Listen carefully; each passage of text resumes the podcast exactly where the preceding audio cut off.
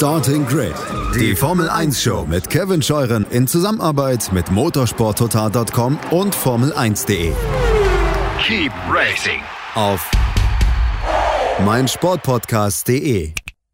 Einen schönen guten Tag und herzlich willkommen zu Starting Grid, eurem Formel 1 Podcast auf meinsportpodcast.de und herzlich willkommen zu einer neuen Ausgabe von Vintage, The Past of Formula One. Ich bin Kevin Scheuren, euer Moderator und zum dritten Mal darf ich euch zu unserem monatlichen Interviewformat begrüßen. Ein Interviewformat, in dem ich mit einem Fahrer aus einem bestimmten Jahrzehnt sprechen möchte. Denn die Formel 1, letztes Jahr ist die 70 Jahre jung geworden, möchte ich mal sagen die hat viele, viele tolle Fahrer hervorgebracht und viele Geschichten, die sie erzählen können. Wir hatten in den letzten beiden Monaten die Freude, in die 70er Jahre reisen zu können mit Mario Andretti und Emerson Fittipaldi. Diese beiden Interviews könnt ihr nach wie vor im Archiv auf meinsportpodcast.de oder in der Podcast-App eurer Wahl nachhören. Die Podcast-App, die ihr nutzt, könnt ihr auch dafür nutzen, uns zu abonnieren. Das ist mal äh, das Allerwichtigste, damit ihr keine Ausgabe mehr verpasst. Und wenn ihr möchtet, uns auch eine Rezension dort zu schreiben, zum Beispiel bei Apple Podcast, das wird uns sehr freuen, wird uns sehr helfen, denn Feedback ist uns immer wichtig. Marc Sucher ist der Gast für diesen Monat. Marc Sucher ist 82 Mal in der Formel 1 gestartet, fuhr zweimal für Ensign, einmal für ATS, für Arrows, für Brabham, ja und nochmal für Arrows, also zweimal für Arrows am Ende. Er hat keinen Rennsieg erfahren können. Und das ist natürlich was, was ihn unterscheidet zu den beiden Fahrern, die vorher zu Gast waren. Zwei ehemalige Formel 1 Weltmeister, aber das soll kein Podcast sein, wo immer nur Formel 1 Weltmeister zu Wort kommen, sondern wo die Fahrer Geschichten erzählen können, die sie, die sie erlebt haben, die eben nicht um die Weltmeisterschaft mitgefahren sind, die vielleicht auch nur selten mal um, um Punkte gefahren sind oder eben auch um Podien. Und Marc Sura hat viele, viele interessante Geschichten zu erzählen. Wir werden heute mal einfach ja das Leben von Marc Sura im Motorsport nachzeichnen. Und es ist ein super interessantes Leben. Hätte es in der Formel 1 enden müssen? Für ihn ja. Also sein Ziel war die Formel 1, aber es hätte durchaus auch der Tourenwagensport sein können. Es hätte der Rallye-Sport sein können, aber es wurde die Formel 1. Aber das war kein Weg, der einfach war. Und es musste viel getan werden. Es musste die Familie darunter leiden, die Beziehung zu seinen Eltern, zu seinem Vater vor allem. Das, darüber wird er sprechen und der Weg hin zu BMW äh, in die Tourenwagenabteilung, die das Vertrauen, das man ihm da geschenkt hat, die Erfahrung, die er dort sammeln konnte und dann hin der Weg in die Formel 1. Einmal konnte er einen vierten Platz einfahren, einmal sollte er eigentlich auf dem Podium landen, sollte der Moment sein und dann passierte etwas ganz Unglückliches, dass äh, der Turbo ihm kaputt gegangen ist. Er erzählt heute Geschichten, die ich selber zum Beispiel noch gar nicht wusste, ähm, die haben damit zu tun, dass er einige Chancen hätte bekommen können, auch für Top-Teams zu fahren. Das ist sehr, sehr interessant zu hören gewesen und ich denke, für den einen oder anderen von euch, der Marc Sucher kennt, der war ja schon auch schon einige Male bei uns jetzt hier im Podcast zu Gast, aber dann eher zu aktuellen Themen, ist dieses Interview was ganz Besonderes. Er hat sich sehr viel Zeit genommen, Zeit, für die ich ihm nochmal sehr gerne danken möchte. Und ich freue mich einfach drauf, wenn ihr jetzt gleich äh, in dieses Interview einsteigen könnt. Ich äh, habe das Ganze so ein bisschen aufgeteilt, wie ihr das kennt, so 15, 20 Minuten, dann gibt es eine kurze Pause und dann geht es immer direkt weiter. Und ich wünsche euch ganz viel Spaß dabei. Ich wünsche euch eine schöne Zeitreise. Nehmt euch ein kühles Getränk zur Hand und lehnt euch zurück. Ich freue mich über Marc Sucher, unser Gast im Juni für unsere Serie Vintage The Past of Formula One hier bei Starting Grid, dem Formel 1 Podcast auf meinsportpodcast.de. Unser Vintage-Interview für den Monat Juni ist heute Deutsch. Das wird viele freuen, denn äh, ich weiß, dass sich äh, die Hörerinnen und Hörer der Andretti und Fittipaldi Interviews gewünscht haben, dass wir auch mal ein deutsches Interview haben, weil für viele das Englisch vielleicht doch nicht so einfach ist, wie, wie ich mir das zum Beispiel vorstelle. Und deswegen war es mir ein Anliegen heute, einen deutschen Interviewpartner zu erwischen. Er ist kein Deutscher, er spricht aber Deutsch, er ist, er gilt zumindest bei uns, also wenn ich unsere Starting Grid Community so verfolge, als der beliebteste TV-Experte, den es im deutschen Raum äh, gibt und gab aktuell. Ich freue mich sehr, dass Marc Surer heute mein Gast bei Vintage The Past of Formula One ist. Hallo Marc. Hallo, grüß dich. Grüß dich. Äh, als ich dich gefragt habe, ob du, ob du mitmachen würdest, hast du gesagt, ja gut, nach, nach Andretti und Fittipaldi ist, ist der Sturz dann ein bisschen groß. Äh, Sehe ich aber gar nicht so. Ich finde, deine Karriere ist absolut ähm, redens oder redenswert. Darüber kann man reden, denn äh, du hast einen sehr eigenen Weg in die Formel 1 gefunden, in den Motorsport gefunden. Aber erzähl mir doch mal ganz zu Beginn, wie schafft man es denn äh, aus der Schweiz generell in den Motorsport? Ist ja jetzt nicht so die größte Motorsportnation, oder? Ja, das ist wahnsinnig schwierig, weil wir in der Schweiz haben ja keine Rennstrecke. Und wenn du Sponsoren suchst, dann möchten die dich ja fahren sehen. Das heißt, du, wenn du in der Schweiz jetzt einen möglichen Sponsor hast und dann musst du ihn einladen, nach Hockenheim zu kommen oder nach Dijon oder Monza, das sind die nächsten Strecken hier herum. Das heißt, es ist wahnsinnig schwierig, Sponsoren zu finden, weil du eigentlich im Ausland fahren musst. Wie ähm, bist du denn familiär irgendwie aufgestellt gewesen, überhaupt diese Motorsport-Affinität aufzubauen. Also wir haben das ja bei Emerson Fittipaldi zum Beispiel gehört, da war ja die ganze Familie total Motorsport verrückt. Ist das, gab es bei dir schon früh irgendwo Berührungspunkte innerhalb der Familie, die dich dahin getrieben haben in diesem Bereich? Das Gegenteil. Äh, als ich angefangen habe, erst als Mechaniker bei einem Freund äh, zu arbeiten im Go-Kart-Sport, äh, dann war ich halt die ganze Zeit am Wochenende weg und später, als ich selber angefangen habe, Go-Kart zu fahren, hat mein Vater gesagt, wenn du Geld hast für einen Go-Kart, kannst du auch selber eine Wohnung suchen. Dann wohnst du nicht mehr bei uns und hat mich oh. rausgeschmissen. Echt jetzt? Hätte ich rausgeworfen? Ja, ja. Wir hatten einen Bauernhof äh, und ich sollte da halt mithelfen. Und wenn ich am Wochenende natürlich meine Zeit im Go-Kart-Fahren verbracht habe, fand er das ein, ein blödes Hobby und er hätte meine Arbeitskraft gebraucht. Deswegen hat er dann gesagt, dann kannst du auch schauen, wo du wohnst. Was hat deine Mutter dazu gesagt? Ja, sie war da neutral. Also sie, sie hat äh, äh, verstanden, dass ich da eine Leidenschaft hatte und äh, hat sich da neutral verhalten, aber sie konnte gegen den Vater auch nicht ankämpfen. War das, äh, also als du dich entschieden hast, in den Kartsport zu gehen und, und das zu betreiben, war das nach deiner Schule, nach deiner Lehre? Genau, ich musste ja Geld haben. Ich habe erst meine Lehre abgeschlossen. Ich wollte aber eigentlich Ingenieur werden. Ich habe dann einen zweiten Bildungsweg machen wollen. Das heißt, du machst erst eine Berufsausbildung und dann kannst du dich bewerben und machst dann die Abendschule auf dem Technikum. Das war eigentlich mein Ziel gewesen.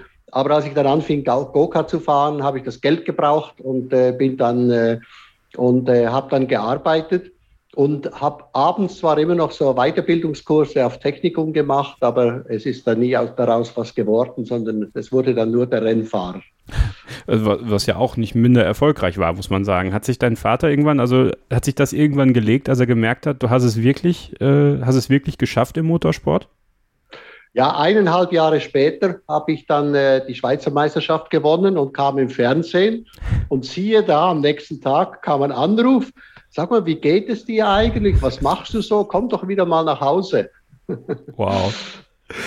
Ach ja, aber schön, dass ihr euch da dann vertragen habt und dass es da Wir haben uns dann wieder versöhnt. Ich habe ihn dann später auch zu Formel 1 Rennen dann mitgenommen, ab und zu. Also ja, wir haben uns wieder vertragen, aber vergessen habe ich es natürlich nie. Äh, äh, warst du, warst du ein Stolzer also du, du bist ja generell ein stolzer Mensch. Also das, das kann man ja so sagen. Es ist ja auch richtig so. Es gehört ja auch dazu. Warst du, würdest du sagen, du warst in der Jugend überstolz manchmal? Oder weil, weil du sagst, du hast das nie vergessen, wie das damals war? Es ist halt einfach so, wenn du so hart durch musst wie ich. Also ich habe dann in eine Wohnung bekommen von meinem Arbeitgeber und äh, habe dann das Wohnzimmer aufgeteilt, einen Vorhang gemacht. Dahinter habe ich meine Go-Kart-Motoren revidiert und äh, habe praktisch mit Benzingeschmack dann auch geschlafen. Also es war schon ein hartes Leben, äh, diese Anfangszeit, ja. Was ist das für dich, äh, was war das Besondere für dich in den 70er Jahren, in den frühen 70er Jahren, 72 bist du ja Kartmeister der Schweiz geworden, ähm, am Kartsport generell, wie, wie war das früher? Ist das vergleichbar gewesen, ein Stück weit mit dem, was wir heute noch sehen im Kartsport oder ganz, ganz anders? Nein, nein, es ist ähnlich gewesen. Natürlich gab es nicht diese großen Teams wie man heute, wo man sich einkaufen kann. Aber es gab natürlich schon so, meine Konkurrenz hat dann äh, von Italien Motoren kommen lassen. Da kam dann ein Team aus Italien, hat dann äh, zehn Motoren mitgebracht und ich hatte einen einzigen, ja. Und äh, also das war dann schon, äh, äh, ich war deswegen auch sehr stolz darauf, dass ich diese Leute schlagen konnte, die da mit viel Aufwand Kart gefahren sind Und ich habe alles selber gemacht, meine Motoren selber revidiert, alles. Also du hattest keine Sponsoren zu dem Zeitpunkt? ich hatte ganz kleine lokale Sponsoren. Also irgendeiner hat mir, mir dann 500 äh, Schweizer Franken gegeben und so in dem Rahmen. Ja, also das hat natürlich alles geholfen, weil der Kartsport natürlich teuer war. Ja. Ja gut, das ist ja tatsächlich was, was heute noch irgendwie der Fall ist. Ne? Also selbst wenn, wenn, wenn junge, motivierte Leute den Kartsport wollen, ohne Kohle wird es, wird es ziemlich, ziemlich schwer.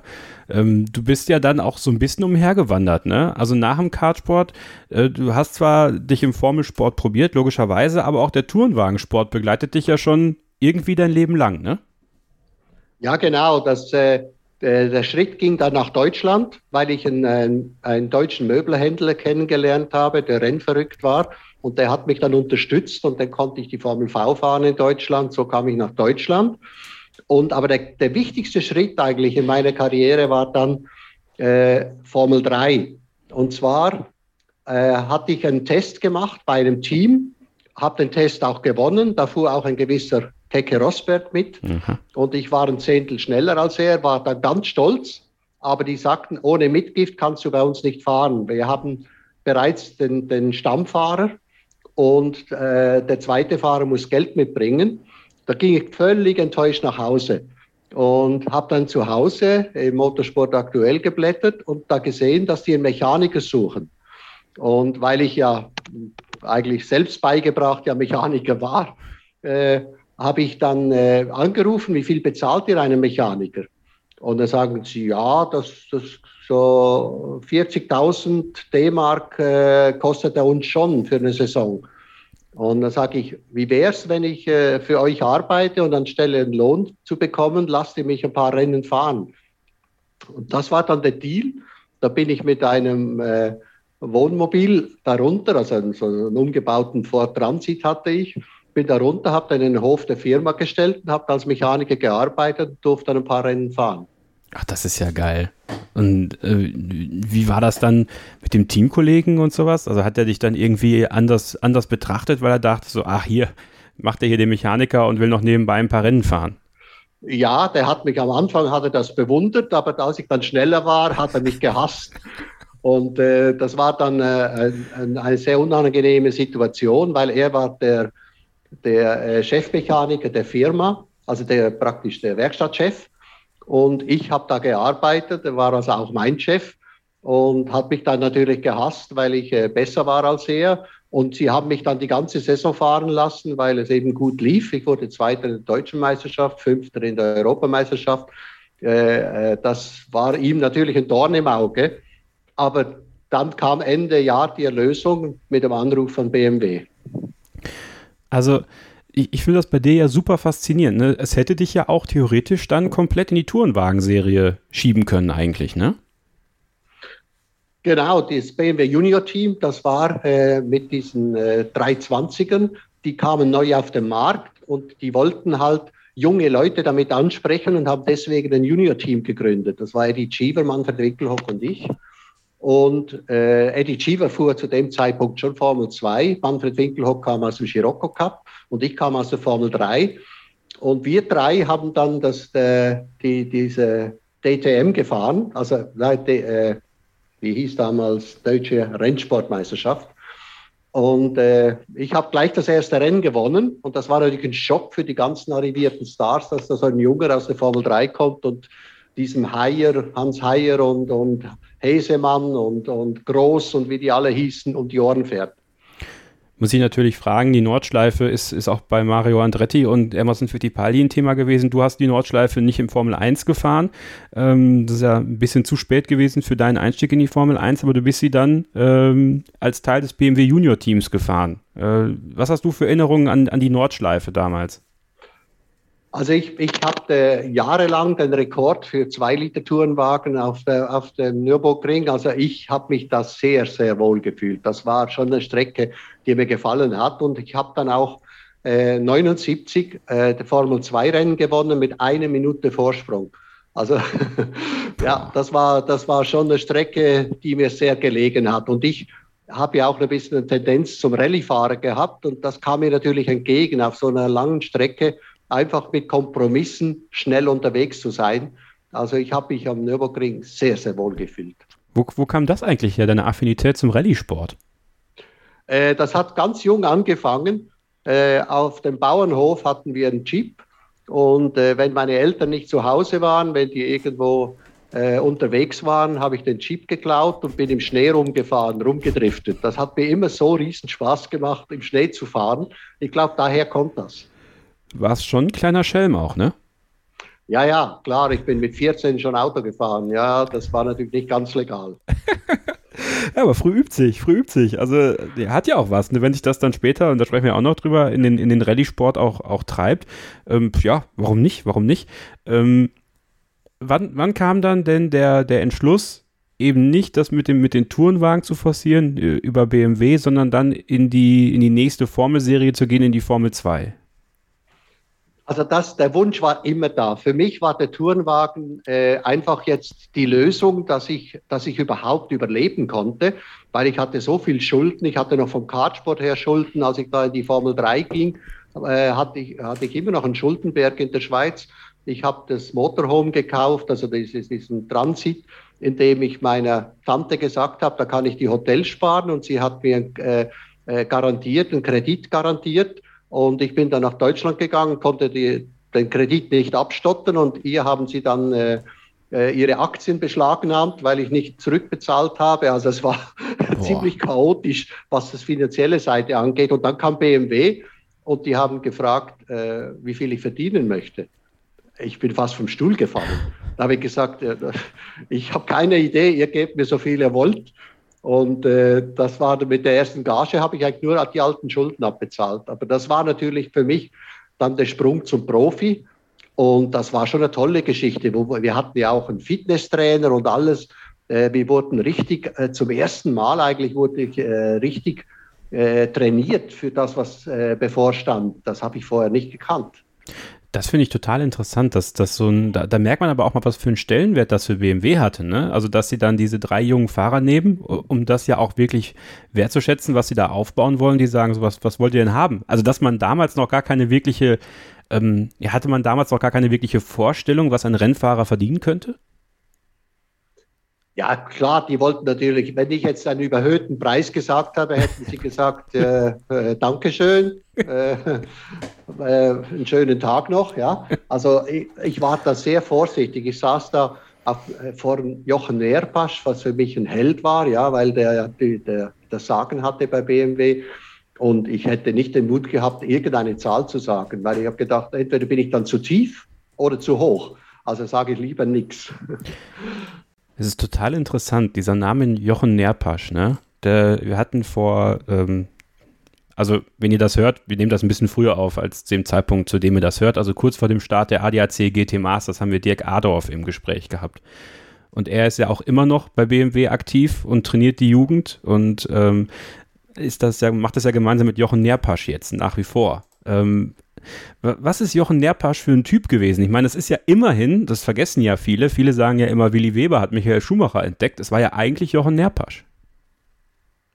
Absolut, absolut. Der, der hatte eine Vision.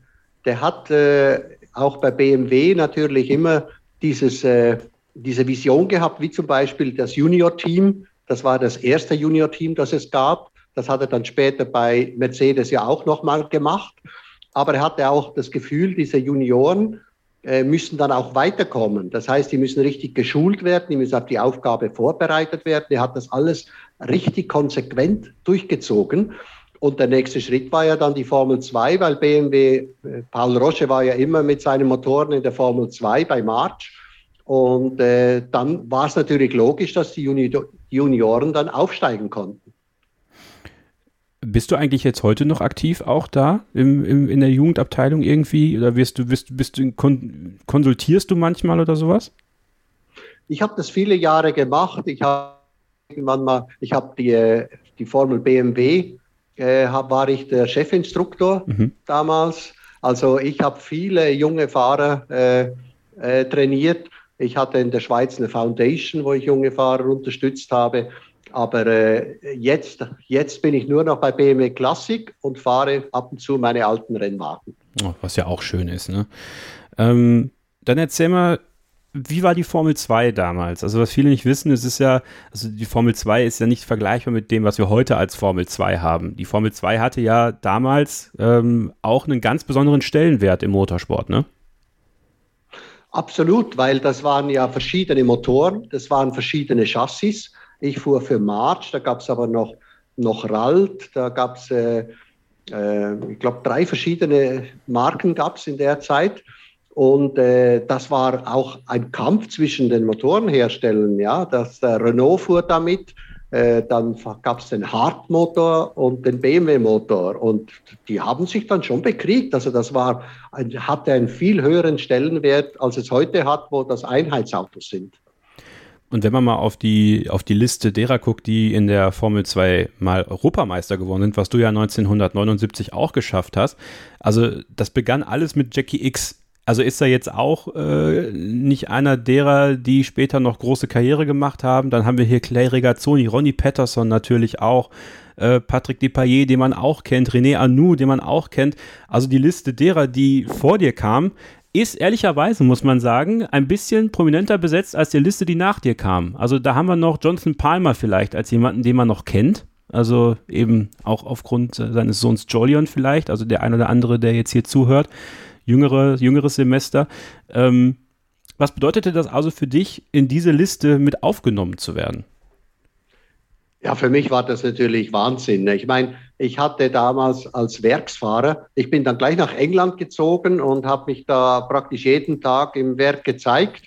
Äh, einfach damit, und wenn es eine Testfahrt gab und wenn es nur darum ging, irgend, irgendein Teil auszuprobieren am Auto, dann, äh, dann war ich da. Das heißt, ich habe mich da richtig drum bemüht, dass ich da den Fuß reinbekomme, weil da gab es natürlich jede Menge junge Fahrer, die da fahren wollten. Und ich habe in Oxford gelebt, eigentlich dann äh, ein paar Jahre lang, weil äh, für mich war das wichtig, dass ich beim Werk bin und dass ich da eben möglichst jede Chance nutzen kann, wenn ich eine Testfahrt machen kann. War das für dich schwer? Also ähm, dieses Switchen auch zwischen den Ländern, also Schweiz, Deutschland ist ja noch, denke ich, machbarer erstmal so für den, für den eigenen Geist, für den Kulturkreis. Großbritannien ist ja dann doch in jungen Jahren auch eine andere Nummer, oder? Du, wenn jemand ein Jahr im Wohnwagen gelebt hat, dann ist natürlich das, das ein einfacher Schritt, wenn er nach England geht, bis auf die Sprache. Ich habe dann zwar schon äh, in der English School of Oxford habe ich dann Englisch gelernt. Das klingt ja gut. Oxford Englisch ist ja, ja. klingt ja gut, aber es war natürlich nicht so, wie das jetzt. Äh, ich habe dann immer versucht, äh, alle, alle Stunden zu besuchen, was natürlich nicht immer möglich war, weil ich dann wieder zu Testfahrten weg war und zu Rennen. Aber äh, ich habe versucht, so schnell wie möglich Englisch zu lernen, weil ich wusste, das ist die Zukunft. Wenn du im Motorsport weiterkommen willst, musst du perfekt Englisch sprechen. So, und dann ähm, kam es dann aufgrund dieser Europameisterschaft 79 dazu, dass du gegen Ende der Saison 79, du warst ja schon, bist ja schon zu den Qualifikationen in Italien und Kanada angetreten für Ensign, konntest dich dann für den großen Preis der USA qualifizieren und deinen ersten Formel 1 Grand Prix fahren. War das eine Korrelation zwischen dieser Europameisterschaft und der Möglichkeit dort zu fahren oder äh, gab es irgendwie schon vorher Kontakte? Äh, das hat ein, ein Journalist, äh, der Roger Benoit vom Schweizer Blick, der hat diesen, äh, diese Testfahrt, die ich dann machte, nach dem Gewinn der Formel 2, eine Woche später konnte ich in Formel 1 testen. Und das hat er äh, organisiert, weil erstens hat das Team immer junge Fahrer gesucht und zum Zweiten wollte er natürlich, dass ich als Schweizer äh, in die Formel 1 komme, weil er da als Reporter immer tätig war. Also er hat mir eigentlich die erste Testfahrt ermöglicht. Und äh, das Auto war natürlich eins, das, mit dem sich kaum jemand qualifizieren konnte. Und ich habe es dann geschafft, sogar, glaube ich, als 21. habe ich mich qualifiziert in Watkins Glen, weil Watkins Glen war eine Strecke, die hat mich ein bisschen an den Nürburgring erinnert. Da ging es mhm. auch bergauf, berg runter, war eine ziemlich äh, heiße Strecke. Und da habe ich mich sofort wohlgefühlt und habe mich dann auch locker qualifiziert. Kannst du dich noch erinnern an deinen ersten Start dann in Watkins Glen? Ähm, ich weiß nur noch, dass ich ausgefallen bin äh, mit Motorschaden, weil die, das Team hatte kein Geld für die Motorenrevisionen. Der Motor hatte viel zu viele Stunden und ging dann irgendwie im Rennen kaputt. Was bedeutete das für dich zu dem Zeitpunkt? Du warst 28, 28 zu, dem, zu diesem Zeitpunkt, äh, in dieses Formel 1 Paddock zu kommen und tatsächlich zu wissen, ich gehe heute an den Start. Es hat sich ein Traum erfüllt, an den ich eigentlich nie äh, gedacht hatte. Ich habe mal als, als, als Junge habe ich mal ein Formel 3 gesehen. Äh, das war so bei einem Slalom-Veranstaltung äh, bei uns in der Nähe. Da, da fuhr als, als schnellstes Auto fuhr dann Formel 3 mit bei dem Slalom. Und habe ich gesagt, so ein Auto möchte ich einmal in meinem Leben fahren, ja, als junger Go-Kart-Fahrer. Und äh, dass ich es dann in die Formel 1 schaffe, davon habe ich zwar geträumt, weil irgendwie träumt ja jeder, der Motorsport macht und der Formel 1, aber so richtig dran geglaubt habe ich nicht, weil ich gedacht habe, das ist einfach zu weit weg, das ist zu teuer da kann ich nicht mithalten, da braucht man große Sponsoren und so weiter. Und als ich dann den ersten Grand Prix gefahren bin, ging es nur noch darum, wie bleibe ich jetzt drin? Jetzt habe ich es geschafft, ich habe den Fuß drin, wie geht es jetzt weiter? Hat sich so ein Fahrer wie Clay Regazzoni zum Beispiel dir auch angenommen als, als, als Schweizer ja auch? Äh, das Lustige ist, äh, mit dem Clay Regazzoni habe ich Englisch gesprochen, weil der kommt ja aus dem Tessin, der ah, spricht ja, Französisch und Italienisch, aber kein Deutsch. Ja. Das heißt, wir zwei Schweizer haben äh, Englisch, uns Englisch unterhalten, also war da auch kein spezieller Draht da. Wir hatten dann irgendwann gemeinsamen Sponsor, wo wir beide äh, für ein Bier Werbung, also alkoholfreies Bier Werbung gemacht haben. Da haben wir uns ein bisschen näher kennengelernt, aber eigentlich war, waren wir zwei völlig verschiedene Typen. Du bist ja auch zu einer ganz interessanten Zeit in die Formel 1 gekommen. Ne? Es war, war ja so die Wende weg von den Andrettis, von den Fittipaldis hin zu den Mansdells, zu den Sennas, zu den Prosts. Also es ist schon, äh, ich bin ja auch ganz froh, dass wir jetzt mal von den 70ern endlich in die 80er kommen. Was war das für eine Zeit damals in der Formel 1 deiner Meinung nach? Das war natürlich ein großer Umbruch, äh, auch von der Technik her da kamen diese Wingcars auf, ja. Mhm. Und äh, Lotus fing ja damit an und da fuhr auch dieser gewisse Andretti. Und äh, du hast da einfach Riesenunterschiede gehabt bei den Autos. Ja, da gab es äh, äh, Sekundenunterschiede im Feld. Das war nicht so ein kompaktes Feld, wie wir das heute sehen. Und deswegen war es natürlich ganz wichtig. Also einerseits wollte man dabei sein, andererseits hat man natürlich davon geträumt, in einem von diesen Top-Autos zu sitzen. Das war dir ja leider in deiner Formel 1-Karriere so nicht vergönnt, muss man sagen.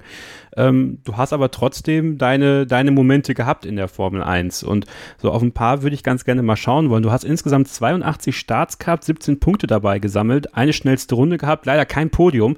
Einmal war es ja kurz davor, darüber müssen wir gleich auf jeden Fall auch sprechen. Aber du hast ähm, eigentlich auch muss man sagen, ja interessante Teams durchlaufen. Also 1980 bist du dann zu ATS gewechselt, einem deutschen Team. Ähm, wie kam das zustande und gab es zu dem Zeitpunkt noch andere Möglichkeiten oder war dann einfach nur wichtig, ich brauche jetzt hier dieses Cockpit in der Formel 1 und wer zuerst kommt, kriegt mich zuerst? Ich hatte eine Einladung von Lotus für oh. Testfahrten in Le Castellet. Das war äh, also jetzt im Winter äh, 1900 79, 80. Äh, aufgrund meines ersten Rennens haben die gesagt, wenn du, wenn du interessiert bist, wir, wir testen ein paar junge Fahrer. Da war ich da unten, da war Stephen Saus, Derek Daly, ich und ein Elio De Angelis. Hm. Wir sind also nach Le Castello runter und haben da gewartet. Äh, da fuhr am ersten Tag, glaube ich, fuhr, fuhr Stephen Saus, der eigentlich schon äh, äh, bereits einen Testvertrag hatte. Und Derek Daly und ich saßen da im Café und haben uns die Zeit vertrieben. Und dann landete auf der parallelen äh, Flughafenpiste, die man ja von, praktisch von der Strecke aus sieht, da in Le Castellet, landete ein Flugzeug mit äh, Vater De Angelis. Der ging ins Motorhome zu Colin Chapman. Und dann kam Peter Ward, der damals der Teammanager war, zu uns und hat gesagt, ihr könnt nach Hause gehen, äh, De Angelis hat den Vertrag. Hm, also hat das Geld da gab's, wieder. Da gab es eine große Brieftasche, ja. Ja, ach klasse. Ach klar. Und dann, dann war für dich dann, hast du, warst du dann enttäuscht oder hast du gesagt, jetzt erst recht, jetzt suche ich erst recht nach einem Team? Gab es da diese Option ATS schon? Äh, ich, ich hatte schon Kontakt mit Günter Schmidt, aber natürlich, wenn du Lotus vor Augen hast, dann, äh, dann denkst du erstmal an das und dann Natürlich äh, habe ich dann Kontakt aufgenommen mit Günter Schmidt. Das heißt, er selber hat auch immer wieder mal bei mir angerufen, wie sieht's aus? Hast du einen Sponsor? Ich muss den Stuck rausschmeißen. Das kann ich aber nur gegenüber der deutschen Presse, wenn du einen Sponsor bringst, weil der Stuck bringt keinen Sponsor, der kostet Geld. Wenn du jetzt einen Sponsor mitbringst, dann kann ich mit gutem Gewissen sagen, ich habe es deswegen gemacht. Und äh, der hat also das Problem, äh, mit der deutschen Presse und Hans Stuck, der ja ein Held war, schon zu dem Zeitpunkt in Deutschland. Und ich hatte einen persönlichen Sponsor, das waren die Buhler-Uhren. Und äh, da bin ich zu denen hin und habe gesagt, ich kann Formel 1 fahren, wenn ihr mitmacht. So, wie viel könnt ihr maximal aufbringen? Der, der Günter Schmidt redet von einer Million. Da sage ich, nie im Leben können wir das. Also dann haben sie irgendwie gesagt, ja, so 250.000 könnten wir vielleicht zusammenkratzen. Und dann sage ich, ja, okay, kannst du mir das garantieren? Dann sagte er, ja. Da bin ich zu Günter Schmidt und habe gesagt, was ist das Mindeste, das, äh, das du haben musst? Da sagte er, ja, also eine halbe Million muss es schon sein, sonst können wir keinen Deal machen. Und dann habe ich unterschrieben, dass ich eine halbe Million mitbringe, hatte aber nur 250.000. okay, und wann ist Jetzt, das? Und dann habe ich die erste, äh, die erste Rate war 125.000 vor Saisonbeginn. Ja. Äh, und dann die zweite Rate kam auch im, gegen Mitte des Jahres. Und dann ist etwas passiert, was mich gerettet hat, weil diese Firma äh, war zahlungsunfähig. Die Schweizer Uhrenindustrie hatte da so ein bisschen eine Krise und äh, die, die haben dann angemeldet, äh, bei uns heißt das Stundung, Mhm. Das heißt, Zahlungsunfähigkeit angemeldet. Und da ging ich zu Günter Schmidt und sagte, du, die können nicht mehr bezahlen. Und er hat das dann auch nachgeforscht und tatsächlich, ja, das war offiziell, dass sie nicht mehr bezahlen können. Somit hat er nie herausgefunden, dass die, die restlichen 250 gar nie existiert haben. Irre. Das ist ja geil. Das ist ja richtig cool. Ah, da bist du aber auch gut mit durchgekommen dann. Ja, ja, das war, das war ein heißes Eisen. Also okay, aber es hat geklappt. Ähm, woran liegt das, dass du zu dem Zeitpunkt immer mal wieder ein paar Rennen ausgesetzt hast, äh, 1980? 1980 habe ich ausgesetzt, weil ich mir die Füße gebrochen habe. Ich habe ah. äh, in Kailami äh, bin ich in der Mauer eingeschlagen, weil mit Bremsversagen und habe beide Füße gebrochen und musste vier Monate Pause machen. Äh, also das war ein sehr blöder Anfang vor allem, weil das Auto Anfang des Jahres relativ gut war und dann aber keine Weiterentwicklung kam und wir sind dann im Feld so zurückgefallen. Aber Anfang des Jahres äh, hat man eine Chance gehabt, auch in die ersten zehn reinzufahren. Der Jan Lammers hat das dann auch mal geschafft, glaube ich, in Long Beach. Und äh, ich kam dann zurück und dann, ja, da so einen zehnten Platz rum. Das war dann eigentlich gut. Aber das Auto ist dann im Feld rückwärts gegangen. Aber trotzdem am Ende ähm, beim letzten Rennen in Watkins Glen, wieder Watkins Glen, muss man sagen, hast es ja auch unter die Top Ten geschafft, damals noch zum Abschluss. Genau, genau. Und äh, das war einfach damals halt undankbar, weil nur die ersten sechs äh, Punkte bekommen. Hm. Und das ist lustig, äh, die, eine, eine, Universität in England hat mal ausgerechnet, äh, wie viele Punkte ich gehabt hätte wenn ich äh, nach einem neuen Punktesystem, da wären es 185 gewesen. Also das würde schon ein bisschen besser klingen, oder? Ja, definitiv. Weil, weil ich war ja so oft in den ersten zehn, ich war auch oft Siebter, aber das war damals nichts wert. Was, was hat das denn also für deine Aktien, sag ich mal, im, im, im Feld getan? Also ich meine, du, du warst jung, du warst hungrig, du warst talentiert, du warst schnell. Du hattest jetzt nicht das Material unterm Arsch, würden wir jetzt auf gut Deutsch sagen, um, um wirklich zu zeigen, hier, ich kann äh, dies und das erreichen. Ich meine, das hat man ja später noch gesehen. 81 bist du dann zurück zu Ensign gegangen und hast da ja direkt im zweiten Rennen zum Beispiel den vierten Platz belegt. Ist denn da keiner mal nochmal auf dich aufmerksam geworden und gesagt, hier, dem Suramarkt, gib mir nochmal eine Chance hier, vielleicht bei einem Team, wo man wirklich sagen kann, ha, äh, da könnte es Richtung Podium oder sowas gehen? Also es gab zwei Möglichkeiten, in ein Top-Team zu kommen. Die eine war, glaube ich, es war sogar 1981.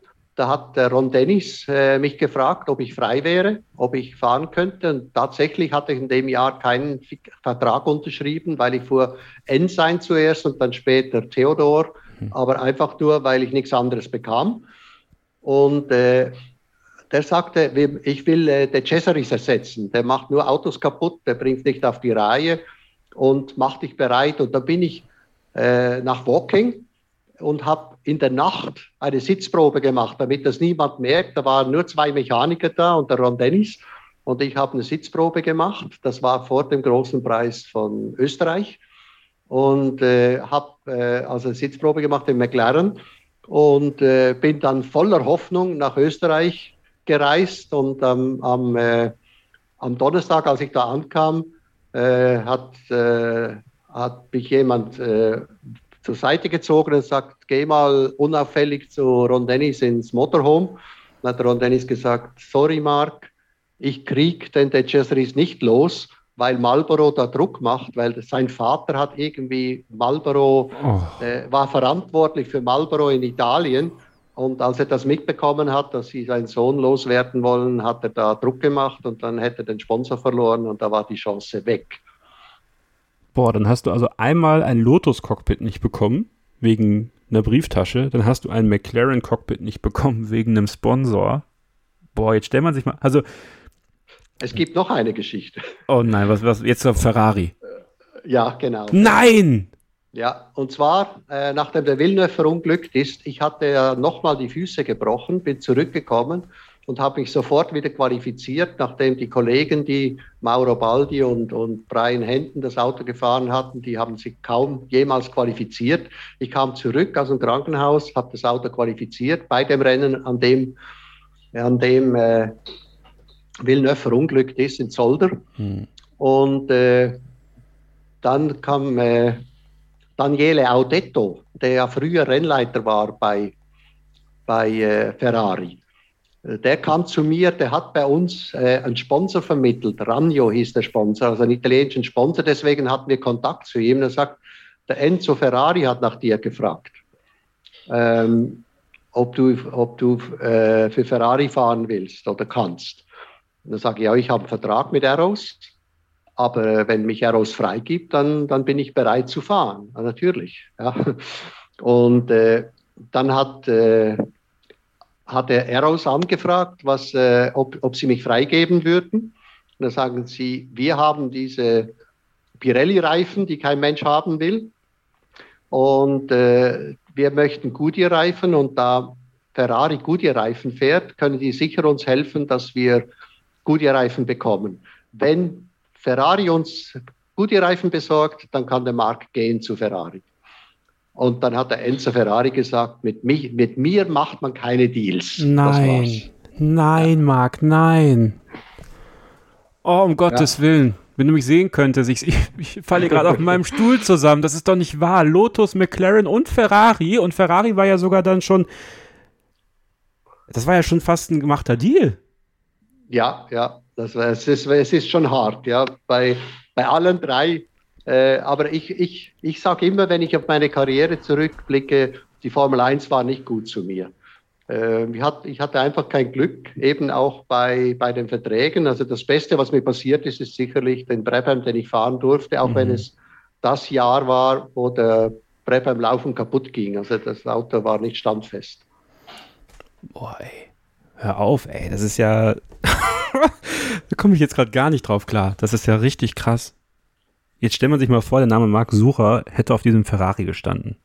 Also machst du das manchmal, dass du oder hast du dann so früher davon geträumt, so nach dem Motto, du bist die Rennen dann gefahren für Ferrari, keine Ahnung, Monza, stehst da oben auf dem Podium und denkst so, wirst dann wach und denkst so, ja, jetzt muss ich wieder Arrows fahren.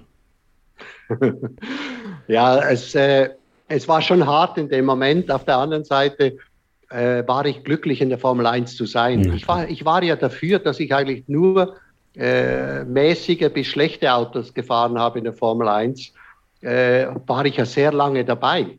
Also das, das hat eigentlich schon dafür gesprochen, dass ich meine Leistung anerkannt wurde. Das war ja auch was wert, ja, das darf man nicht vergessen. Und ich habe nebenher ja immer noch für BMW ein bisschen Tourenwagen gefahren, bin auch mal zwischendurch für Krämer Porsche eine Saison gefahren mit äh, Markenweltmeisterschaft. Also ich habe daneben ja dann Erfolge gehabt. Ich habe 24 Stunden von Spa gewonnen, ich habe 1000 Kilometer Monza gewonnen. Ich habe immer wieder dazwischen wieder so ein Highlight gehabt. Ja, und die haben ja auch, also äh, diese Top-Teams kommen ja nicht auf dich zu und sagen, hier, äh, Marc Sura ist ein, ist ein Fahrer, du, du, hast ja nicht mal richtig Kohle mitgebracht, sondern die sind ja auf dich zugekommen. Diese Teams brauchten die Kohle ja offensichtlich außer Lotus nicht wirklich. Ähm, sondern weil du eben so gut warst, eben in diesen Autos, die es nicht ganz gepackt haben, hast du ja mit deinem Talent und deinem Können überzeugt. Ich meine, da kannst du ja auch stolz drauf sein, aber trotzdem ist es irgendwie bitter. Klar, eben, äh, der Durchbruch hat gefehlt. Wobei ich glaube auch meine Unfälle, ich habe zweimal die Füße gebrochen in der ja. Formel 1. Das waren ja diese, diese Aluminium-Chassis, wo die Füße vor der Vorderachse war und wenn du da gecrasht hast, waren die Füße kaputt. Äh, das hat mich auch zurückgeworfen. Weil natürlich, wenn du jetzt ein Teamchef bist, dann nimmst du nicht einen Fahrer, der, der, äh, der praktisch äh, noch rumhinkt im Fahrerlager, sondern du, du musst dann eigentlich der Welt wieder beweisen, dass du wieder da bist. Und ich glaube, diese Unfälle haben mich äh, sicherlich eine Chance verbaut, dass ich in ein besseres Team gekommen bin. Und natürlich nicht zuletzt auch ein paar gute Resultate verbaut, weil wenn du mit Schmerzen Rennen fährst, äh, kannst du nicht diese volle Leistung bringen. Das muss ich wirklich im Nachhinein zugeben. Warst du ein Tough Guy oder hast du durchaus auch Schmerz gezeigt? Durfte man das damals in den 80er Jahren Schmerz zeigen oder musste man das irgendwie runterschlucken und am besten noch mit Schmerzmitteln? Nein, nein, man hat alles versteckt. Okay. Äh, man hat nichts zeigen, keine Schwäche zeigen. Hm. Auch nicht so pralle, ne? Auf Dauer? es ist schon hart, es ist schon hart, aber ähm, okay, ich meine, äh, es war ja toll auch, dass ich nach immer wieder zurückkommen konnte. Das Team hat mir den Platz freigehalten, ich konnte wieder einsteigen und wieder fahren. Also von dem her muss ich sagen, die, die Teams, das war ja einmal ATS und einmal Arrows, die waren schon fair zu mir und haben mir die Chance dann äh, wieder gegeben.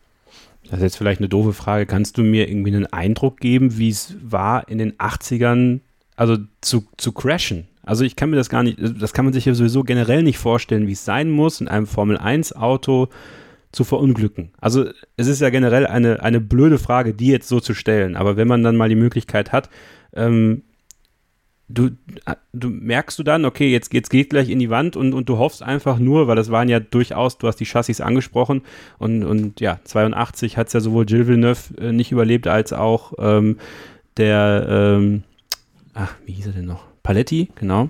Paletti war noch. Ähm, äh, was, was geht dir da in diesen Momenten durch den, durch den Kopf, bevor es dann soweit ist? Also beim ersten Crash in Kyalami, da habe ich die Wand auf mich zukommen sehen und ich hatte ein Bremsproblem und ich bin auf die Wand zu und er sagt, das war's. Also ich war überzeugt, das ist das Ende. Ja, krass. Und war dann völlig überrascht, dass ich ein paar Sekunden später zu mir kam und äh, ich lebte noch. Und dann wollte ich aussteigen, habe ich gemerkt, dass meine Füße in, in dem Metall drin feststecken. Ich konnte nicht raus. Und äh, dann kamen auch die Schmerzen. Dann habe ich war mir bewusst, dass es da unten gar nicht gut aussieht.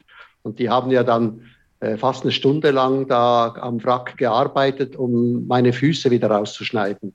Also das war, das war der erste Unfall. Der zweite war so, da äh, ist die Aufhängung gebrochen. Ich habe hinten angeschlagen, hat sich das Auto gedreht und hat der Vorderteil des Autos wurde weggerissen. Meine Füße waren im Freien, aber ohne Schuhe und haben geblutet. Also da wusste ich auch, ich habe sie dann gesehen und gesagt, oh nein, nicht schon wieder.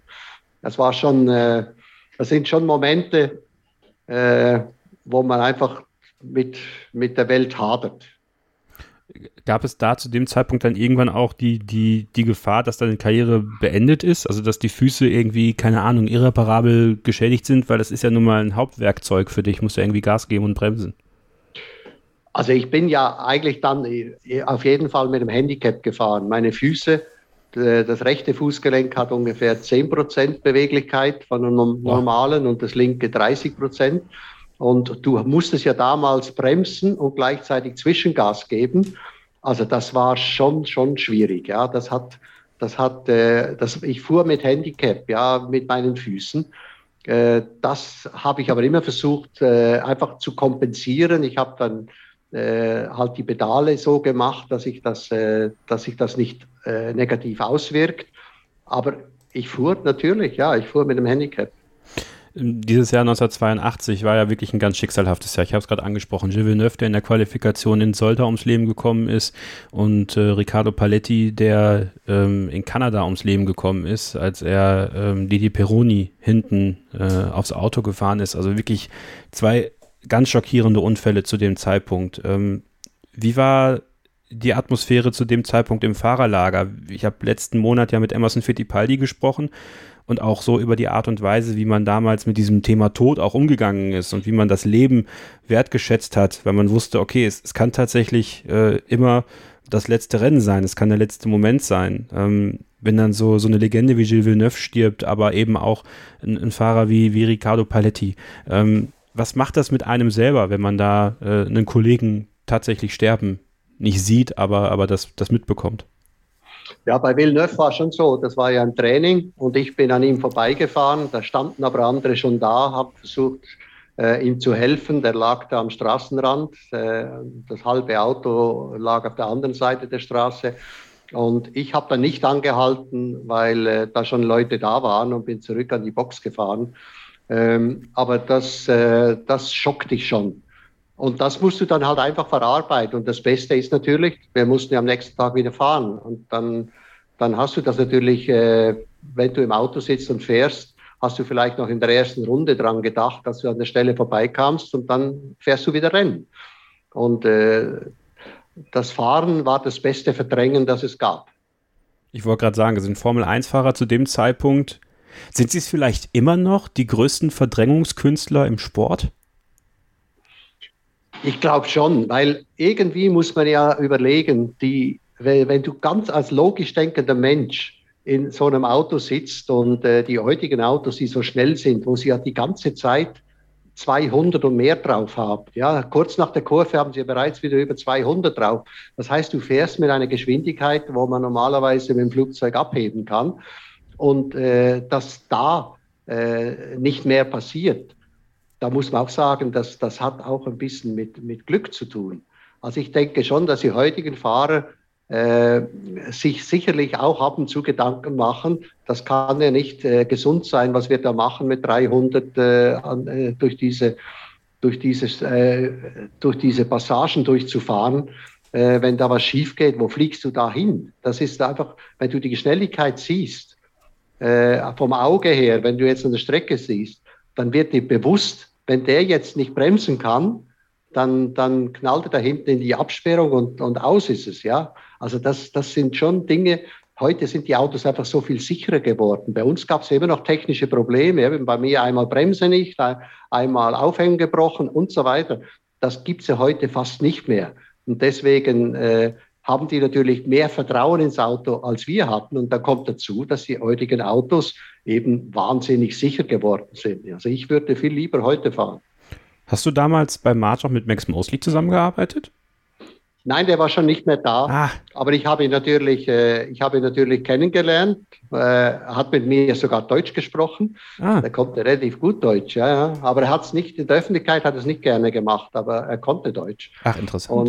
Und, und äh, ja, ja, und das war ein hochintelligenter Mensch. Also ich habe äh, Max Mosley immer sehr bewundert. Wobei ich sagen muss, dann äh, seine letzte äh, Zeit dann als äh, äh, FIA-Präsident, da hat er nicht mehr viel bewirkt. Da war er einfach nur noch Präsident. Aber am Anfang hat er richtig gute Sachen gemacht war das einer der maßgeblichen, also wirklich, wie man jetzt sagt, wir nehmen das Interview kurz nach Monaco auf, er ist, er ist vor kurzem leider verstorben, wirklich einer der maßgeblichen äh, Funktionäre, die die Sicherheit in der Formel 1 ähm, so in den Vordergrund gestellt haben, dass die Formel 1 so sicher wurde, wie sie, wie sie jetzt vielleicht teilweise ist?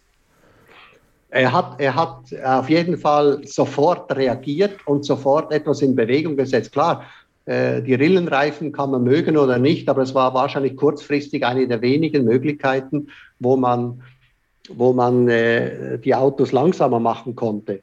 Und äh, die vielen anderen Vorschriften, die dann gekommen sind, äh, die hat er alle forciert. Also er hat die Formel 1 definitiv sicherer gemacht. Ähm, ich, ich finde, in dem Zeitpunkt hat man das machen müssen, aber er war einer, der das auch sofort umgesetzt hat. Und da, da muss man sagen, das muss man ihm hoch anrechnen. Er hat Nägel mit Köpfen gemacht. 85 bei, bei Brabham hast du auch mit Bernie Ecclestone zusammengearbeitet, ne? Genau. Das, äh, Bernie war, hat mich äh, in, äh, ich habe dann beim Schweizer Fernsehen gearbeitet, weil ich im 85 keinen kein Deal hatte. Der Berger hat mich bei Arrows ersetzt und äh, ich hatte dann kein Auto und bin dann äh, zu den Rennen hin, aber habe dann beim Schweizer Fernsehen ein bisschen ausgeholfen als äh, Co-Kommentator. Und Bernie hat mich dann in Monaco gefragt, was ist, bist du schon zurückgetreten? Dann sage ich, nein, ich habe kein Auto, aber ich habe schon noch eine Rechnung offen. Und dann rief er mich an, äh, zwei Wochen später und sagte, ich habe dem François Henno gesagt, er soll wegen seiner Gesundheit aufhören, Formel 1 zu fahren, weil der kam nicht klar mit der BMW Power. Der hat sich manchmal auf der Graten gedreht. Und dann sagt, äh, wenn du willst, kannst du in, in Spa fahren. Und äh, das war drei Tage vor Spa. Das heißt, ich, bin da, ich war da in Spanien, bin ins Auto gesessen, nach, nach Belgien gefahren, habe da vor Ort Sitzprobe gemacht, bin jetzt ohne Training, ohne irgendwas ins Auto gestiegen und habe das freie Training gefahren. Gab es damals schon so Züge, wo du gedacht hättest, das wird irgendwann mal der Mann, den man am allermeisten mit der Formel 1 verbindet? Ja, ja, Bernie war damals schon der Mann, der Macher. Äh, er war ja noch Teamchef zu dem Zeitpunkt, aber gleichzeitig natürlich auch äh, äh, die, die FOCA angeführt, also er war der Präsident der FOCA. Und äh, er hat sich ja dann auch zwischenzeitlich mal angelegt gehabt mit der FIA oder mit der FISA, wie sie damals hieß. Und äh, nein, nein, das, das war klar, das ist der Macher. Der hat, du hast dann auch gemerkt, der hatte nicht viel Zeit fürs Team, der kam mal kurz vorbei und hat gefragt, äh, was ist los, wieso geht es nicht schneller und so weiter. Also ziemlich, ziemlich hart und dann war er wieder weg. Und ich habe mit ihm auch nie einen Vertrag gehabt und da muss ich sagen, äh, die ganzen Teams vorher, da war immer ein Problem mit dem Bezahlen oder so. Bei Bernie hatte ich nach dem Rennen am Donnerstag das Preisgeld auf meinem Konto. Das, obwohl wir keinen Vertrag hatten, Handschlagabkommen, so und so viel kriegst du pro Rennen und so und so viel Preisgeldanteil und fertig. Und äh, der hat sein Wort gehalten. Also das war der einzige Teamchef, der sein Wort gehalten hat. Das hat sich aber durchgezogen, ne? Auch bis in die, in die späten Jahre seiner Funktionärstätigkeit. Alle sagen immer, wie verlässlich das Wort eines Bernie Ecclestone war. Also eigentlich schade, dass, dass genau sowas in unserer heutigen, ja, übervertragisierten, du verstehst, was ich meine, Gesellschaft äh, gar nicht mehr so wirklich möglich ist. Aber bei ihm scheint es ja wirklich durchgängig möglich gewesen zu sein. Absolut, absolut. Also das, äh, es, gab, es gab natürlich äh, bei den anderen Teams auch finanzielle Engpässe und so. Deswegen äh, muss man es jetzt äh, vielleicht ein bisschen äh, milder sehen, ja, im Nachhinein. Aber es war schon so, bei ihm gab da, er, er, hat was gesagt beim Abendessen, hat er gesagt, okay, so machen wir es. Und äh, habe ich nichts mehr gehört. Da denke ich, kriege jetzt einen Vertrag oder irgendwas. Und habe ich dann mal Herbie Blesch gefragt, der der Teammanager war. Und äh, da hat er gesagt, er mach dir keine Sorgen. Er hat mir gesagt, dass er das, was du bekommst, und das, das regeln wir. Kein Problem. Was bedeutet es für dich, äh, für dieses für dieses Traditionsteam Brabham zu fahren. Also es ist ja wirklich ein, ein, Team, was so viel Gewicht mit sich gebracht hat. Du hast es schon richtig gesagt. Es, es war jetzt natürlich genau das Jahr, wo, wo der Brabham also wirklich nicht so ganz stabil lief. Aber über all die Jahre, das, das war halt ein Name in der Formel 1. Und wir haben gerade darüber gesprochen, dass du bei McLaren hättest landen können, Lotus, Ferrari, ich komme immer noch nicht drauf klar. Ähm, aber, aber Brabham ist ja dann durchaus auch ein Team gewesen, wo du sagen kannst, ja, dass da mein Name auf dem Auto stand, das ist eigentlich eine tolle Geschichte.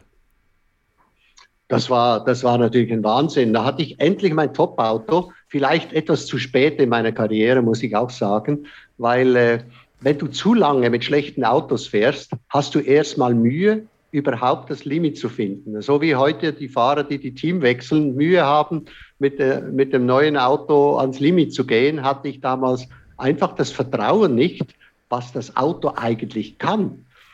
Und dann kam natürlich dazu, äh, ich fuhr zum ersten Mal ein, ein Werksauto, das heißt ein Werksmotor.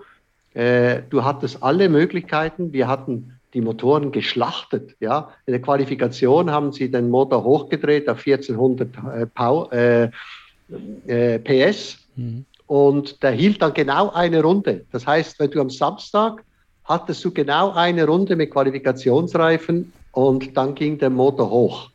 Also wenn du jetzt die Runde abbrechen musstest, hast du meistens die zweite Runde nicht mehr geschafft, wenn du noch einen Versuch machen wolltest. Der hatte der Motor, der arme Motor war mit, äh, wir hatten ja da 1500 Kubik, ja, und 1400 PS. Das konnte eigentlich nicht gut gehen. Aber äh, das war schon ein Erlebnis, so ein Auto zu fahren mit so viel Power. Da war die Gerade immer viel zu kurz. Würdest du eigentlich im Nachhinein sagen, gut, dass du dieses Training bekommen hast irgendwann? Weil, also das stelle ich mir schon äh, auch eine ziemlich harte Nummer vor, rein physisch, diese Autos so lange über eine Renndistanz irgendwie durch, über die Strecke zu buxieren. Ja, absolut. Das war natürlich äh, äh, einfach eine, ein, eine, ein, ein Gewaltsakt. Ja, du hattest ja auch diese Turbo mit dem Turboloch. Du bist also, in, du musstest in die Kurve hineinfahren und bereits wieder Gas geben, damit du im Kurvenausgang äh, Power hattest, weil der Turbo so verzögert reagiert hat. Mhm. Das, das war ein ganz komischer Fahrstil und ich habe ja jetzt mit BMW Classic äh, manchmal die Möglichkeit, diese Autos wieder zu fahren. Wir haben gerade kürzlich das Auto, das Weltmeisterauto von Nelson Piquet renoviert und da bin ich wieder damit gefahren. Aber das ist schon wenn, wahrscheinlich mit den heutigen Autos, die sind ja wie, wie, wie PKWs zum Fahren im Vergleich, wenn die so schön am Gas hängen. Damals hast du Gas gegeben, es ist einfach nichts passiert und dann plötzlich kamen da 1000 PS auf einen Schlag. Hat man da manchmal so auch ein bisschen den Schrecken bekommen? Also äh, die Kontrolle über so ein Auto zu behalten und zu wissen, okay, ähm, ich muss es jetzt am Limit äh, durch den Scheitelpunkt bekommen, ich muss den treffen, ich muss Gas geben, ähm, dass man sich manchmal auch so ein bisschen immer noch so erschrocken hat, mit wie viel Macht dieses Auto dann nachgeschoben hat? Äh, es war, es war natürlich äh, äh, am Anfang eine, eine Überwindung, ja. Und dann aber gewöhnst du dich sehr schnell daran. Und ich glaube, mein Vorteil war, dass ich eben immer viele verschiedene Autos gefahren habe und damit auch umgehen konnte, mich auf ein Auto einstellen konnte. Ich habe dann sehr schnell äh, mich äh, damit abgefunden, wie ich das Auto zu fahren hatte. Und der große Vorteil des Autos war ja, dass es auf der Geraden so schnell war. Du musstest eigentlich nur die Kurve so hinkriegen, dass du möglichst früh wieder die Power nutzen konntest. Also möglichst das Auto so stellen, dass du früh wieder die Power einsetzen konntest, dann hattest du auf der Geraden einen Vorteil gegenüber der Konkurrenz. Und wir hatten damals ja Pirelli-Reifen, die waren ein Rennen gut, ein Rennen nicht, aber manchmal äh, hat man auch einen kleinen Vorteil gehabt damit. Also äh, es, es war eigentlich wie heute auch. Ja? Äh, du, du musst halt mit den Bedingungen lernen zu leben. Und äh, das war schon, das war beeindruckend, einfach wie schnell das Auto eigentlich war. Was ist der modernste Formel 1, den du zuletzt gefahren bist? Ja, ich habe später dann schon noch mal ein paar Mal Testfahrten gemacht. Auch für Arrows konnte ich dann für eine, für, für eine Fernsehgeschichte noch mal fahren. Äh, in, in, in Hockenheim bin ich mal ein offizielles Training dann noch mitgefahren nach meinem Rallye-Unfall. Mhm. Ähm, ich habe äh, zuletzt, würde ich sagen, in den 2000 und irgendwas habe ich noch mal ein Auto fahren dürfen, aber das war's dann. Ich habe vor zwei Jahren, drei Jahren sind es jetzt schon, den Doppelsitzer fahren dürfen in, in Ungarn, als wo ich mit meinem, mit Sascha Roos ja. äh, zwei Runden gedreht habe. Ja. Äh, das war jetzt eigentlich das letzte Mal, wo ich mit so einem, äh, also fast aktuellen Auto gefahren bin sowas wie, wie Goodwood, wäre das für dich äh, interessant, wenn jetzt jemand sagt, hier, äh, Marc, fahr doch mal bitte äh, den, den, keine Ahnung, den Braun von 2009? Ja, ja, würde ich natürlich gerne machen. Also ich, ich war in, schon ein paar Mal in Goodwood, habe aber eben ein Nelson Piquet sein Auto da mal gefahren mhm. oder ein, ein, Formel 2 oder irgendeinen ein Tourenwagen von BMW. Also ich kenne, ich kenne die Veranstaltung und habe da auch schon tolle Autos fahren dürfen. Aber ein aktuelles, ja, ich würde mich freuen, wenn ich die Gelegenheit bekommen würde, aber die Chance wird jetzt immer kleiner. Ich werde ja auch älter. Ja, gut. Also wenn, wenn Romain Grosjean Mercedes fahren darf, ja, dann darf das doch Max Sura bestimmt auch mal. Müssen wir doch mal irgendwie ja. hinbekommen. ich meine, solche Sachen werden ja immer aus Marketinggründen auch gemacht und da muss es dann auch entsprechend vermarktet werden. Also wenn wenn du äh, garantieren kannst, dass so und so viel Fernsehzeit dann davon äh, ja, übrig bleibt, dann wäre es vielleicht möglich, ja, weil das Martin Brandl macht solche Geschichten, aber der kann auch gleich die Garantie mitbringen, dass Sky dann so und so viel äh, Bilder oder so und so viele Minuten sendet von dieser Geschichte, dass sich das Ganze rechnet, weil wir wissen, ein Formel 1, eine Runde kostet 2000 Euro nur Verschleißteile. Also das äh, muss sich dann schon rechnen für ein Team. Na gut, das stimmt, das stimmt. Ähm, Springen wir nochmal zurück in der Zeit, kommen zum großen Preis von Europa in Brands Hatch 1985 und da weißt du natürlich genau, worum es geht. Es war, es war so dein, ich, ich, ich sag jetzt mal böse, das war ein Hülkenberg-Moment, würde ich sagen. Wirklich kurz vom Podium und dann hat es doch nicht geklappt. Ja, das ist leider so. Also ähm, ich hatte mich da entschieden, die harten Reifen zu nehmen. Bicke hat auf die Weichen gesetzt. Und ich war aber gut beraten mit den harten. Die wurden eigentlich immer besser. Und dann irgendwann konnte ich äh, überholen. Ich glaube, ich bin auf Platz 8 gestartet und habe dann ein paar überholt, äh, unter anderem einen De Angelis und einen äh, Ayrton Senna. Und das mit Ayrton Senna, das ist mir geblieben, weil ich war dann hinter ihm, da ging es um Platz 3 oder schon um Platz 2, glaube ich sogar, ja. Und, äh, und dann äh, habe ich angesetzt zum Überholen, war aber nur so halb daneben und habe gedacht, der schaut nicht rüber. Ich habe ich hab rüber geschaut, ob er mich sieht und er hat nicht rüber geschaut, der stur geradeaus. Und da denke ich, ja, ich ziehe lieber zurück, weil ein Crash, das wäre das Dümmste, was mir jetzt in so einer Position passieren könnte. Ne? Hm. Und da habe ich wieder zurückgesteckt und tatsächlich hat er mir eine Lücke offen gelassen. Dann wusste ich, aha, der hat mich also gesehen, er hat es nur nicht anmerken lassen. Und dann zwei Runden später war ich wieder in derselben Position und dann habe ich stehen lassen und tatsächlich, er hat mich, hat mir nur eine Spurbreite Platz gelassen, aber absolut fair, keine Tür zugemacht, nichts, sondern hat mich ziehen lassen. Und dann konnte ich ihm sogar ein bisschen davonfahren, aber dann ging der Turbo kaputt. Und der Turbo, äh, haben sie hinterher bei BMW gesagt, der wurde beim Warm-up zu heiß abgestellt. Das haben aber die Mechaniker gemacht. Also du kommst ins, mit dem, an die Box zurück, lässt das Auto laufen und die Mechaniker schieben es in die Box rein und stellen dann selber den Motor ab. Und offensichtlich war der Turbo noch glühend heiß und dann hat sich der Welle leicht verbogen. Der Turbo hat dann Schwingungen bekommen und ist deswegen kaputt gegangen. Also ein sehr dummer Defekt, weil es nicht ein Motorschaden war, sondern nur der Turbo, der zu heiß abgestellt wurde und das ein paar Runden Verschluss. Also der zweite Platz war mir sicher. Ich habe sogar leicht aufgeholt auf Nigel Menzel, der das Rennen gewonnen hat.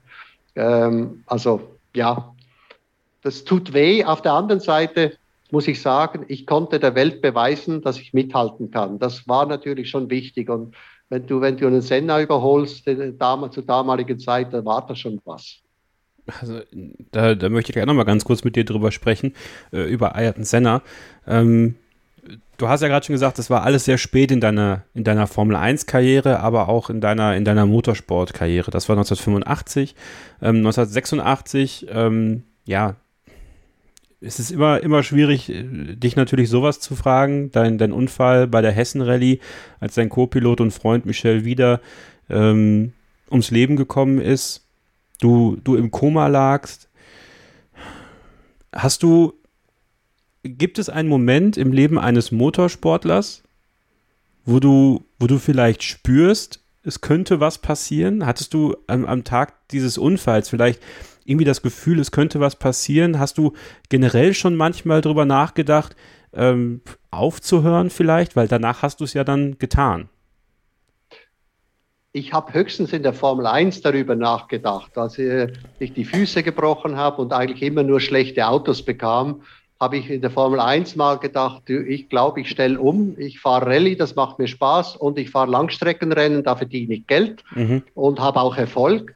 Und die Formel 1, die kann mich mal. Das habe ich ein paar Mal überlegt. Auf der anderen Seite, wenn du natürlich die Möglichkeit hast, Formel 1 zu fahren, dann macht man das. Das, das, lässt, man nicht, das lässt man nicht sausen. Äh, aber ich, ich, äh, in dem Jahr, wo ich dann keinen Vertrag hatte, dann habe ich bei äh, Krämer Porsche unterschrieben für Langstreckenrennen und hatte, äh, hatte ein Rallye-Engagement mit Renault, Renault Schweiz. Also es war eigentlich, äh, war mir die Saison schon gerettet. Und dann kam halt einfach diese Überraschung mit dem Brabham. Das war dann wunderbar. Und es kam äh, das Jahr später dann, war es halt so, mein Hauptsponsor, den ich ja auch in der Langstrecke eingesetzt habe, Barclay, das waren diese Barclay-Zigaretten, die es jetzt nicht mehr gibt, ähm, die haben dann gesagt, Marc, wenn du nicht im, im, bei Eros im Auto sitzt, dann haben wir in der Schweiz überhaupt keine Werbung mehr. Das interessiert keiner, wenn dann Berger und Butzen fährt, sondern wir müssen dich wieder im Auto haben.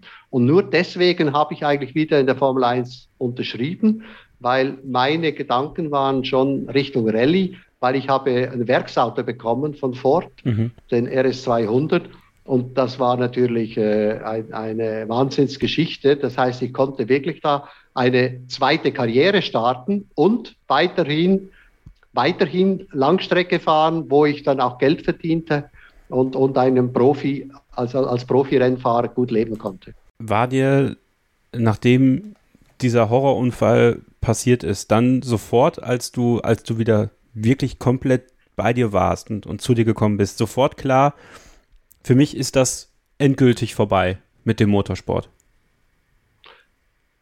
Nein, das ist erst mit der Zeit gekommen, okay. weil ich habe ja, ich habe ja fast äh, ein Jahr gebraucht, um wieder fit zu werden. Ich hatte noch mehrere Operationen und äh, in dieser Zeit, wenn du äh, im Rollstuhl sitzt und, und, und, und immer wieder ins Krankenhaus musst, ähm, fängst du an, dass andere Dinge im Leben wichtiger sind. Ich habe mich äh, an einem Sonnenuntergang erfreuen können. Vorher war es einfach immer nur, wie gut ist das Resultat, das du am Wochenende gefahren hast, wie gut war deine Rundenzeit. Du hast dich gemessen an deinem sportlichen Erfolg. Das war der Glücksfaktor in deinem Leben. Und plötzlich genießt du auch eben, ich sage jetzt mal einen Sonnenuntergang, einfach als Beispiel, äh, dass, dass ich, ich habe mich so gefreut, wo ich zum ersten Mal wieder auf meinem Pferd sitzen durfte, äh, das, das sind, das sind äh, plötzlich hast du eine ganz andere Einstellung zum Leben. Und da wusste ich, die Zeit ist eigentlich vorbei. Also das, das heißt, äh, ich, ich, ich kann den, diese Energie, die du brauchst, um da vorne mitzufahren. Und ich wusste auch, ich bin ja vorher schon mit Handicap gefahren. Jetzt hatte ich plötzlich 14 Knochenbrüche. Alles war kaputt an mir. Und, und bis, ich wusste, mit diesem Handicap kannst du mit den Top-Leuten nie mehr mithalten. Das kann gar nicht sein. Also man muss sich da nichts einbilden. Das sind alles Top-Athleten und du kommst mit einem Handicap. Oder, und das, das war dann einfach nicht mehr denkbar, dass ich mit diesen vielen äh, Verletzungen, die ich gehabt habe, wieder voll mitfahren könnte. Gab es denn trotzdem, also nachdem du wieder fit warst, der Kontakt zur Formel 1 wieder nicht abgebrochen sein? Gab es nochmal die Möglichkeit für dich, du hast, du hast von Testfahrten gesprochen, ähm, aber auch nochmal die Möglichkeit auf ein, auf ein tatsächliches Cockpit, auch vielleicht bei dem Hinterbänkler-Team? Nein, Formel 1 äh, nicht, aber Tourenwagen hatte ich angeboten. Okay. Also da, da, da gab es einige, die sich mich gefragt haben, äh, ob ich nicht äh, für sie fahren wollte. Und ich habe mir das lange überlegt, aber dann ist es, äh, wenn, du, wenn du dann so aufhörst mit dem Ganzen, da muss man ja, wenn man ein Comeback machen will, müsste man dann ja eigentlich äh, ein, ein, eine großartige Geschichte machen. Und das war dann nicht gegeben. Es würde einfach darum gehen, will ich weiterfahren oder nicht. Und äh, dann habe ich dann jeweils Nein gesagt. Ähm, wie äh, deine Eltern lebten noch, als du diesen Unfall hattest, 86, ne? Genau, genau. Das war natürlich für meine Mutter war das hart. Ich ja. lag ja da in, in Gießen in der Klinik, äh, vor allem wegen meiner Brandverletzungen und war auch nicht transportfähig lange Zeit. Ähm, und meine Mutter ist da jedes Wochenende mit einem Freund von mir runtergefahren, hat mich besucht. Es war auch gut, dass die kam, weil ich war ja so unter Drogen. Die haben mich äh, äh, dass, dass ich manchmal nicht wusste, wo ich bin und so. Also das war schon, das war eine ganz harte Zeit. Hast du es auch ihr zuliebe sein gelassen? Nein, nein, das war allein meine Entscheidung. Okay. Weil ich einfach logisch wusste, ich kann nicht die Leistung, die ich vorher gebracht habe, kann ich nicht nochmal bringen. Okay, das, ist jetzt nichts, was mich jetzt überrascht. Bist ein starker Typ, bist ein starker Mann. So, und äh, da hast du auch eine klare Entscheidung dann getroffen in dem Moment. Ähm, so, wie kriegen wir jetzt nochmal, wie kriegen wir jetzt noch mal den Turn hin zur Formel 1? Ich habe noch ein paar Abschlussfragen. Ähm, also ich, ich habe ich hab dann noch eine Geschichte. Bitte. Äh, ich habe vorhin kurz angesprochen, äh, Eros hat mich ja nochmal testen lassen. Ja.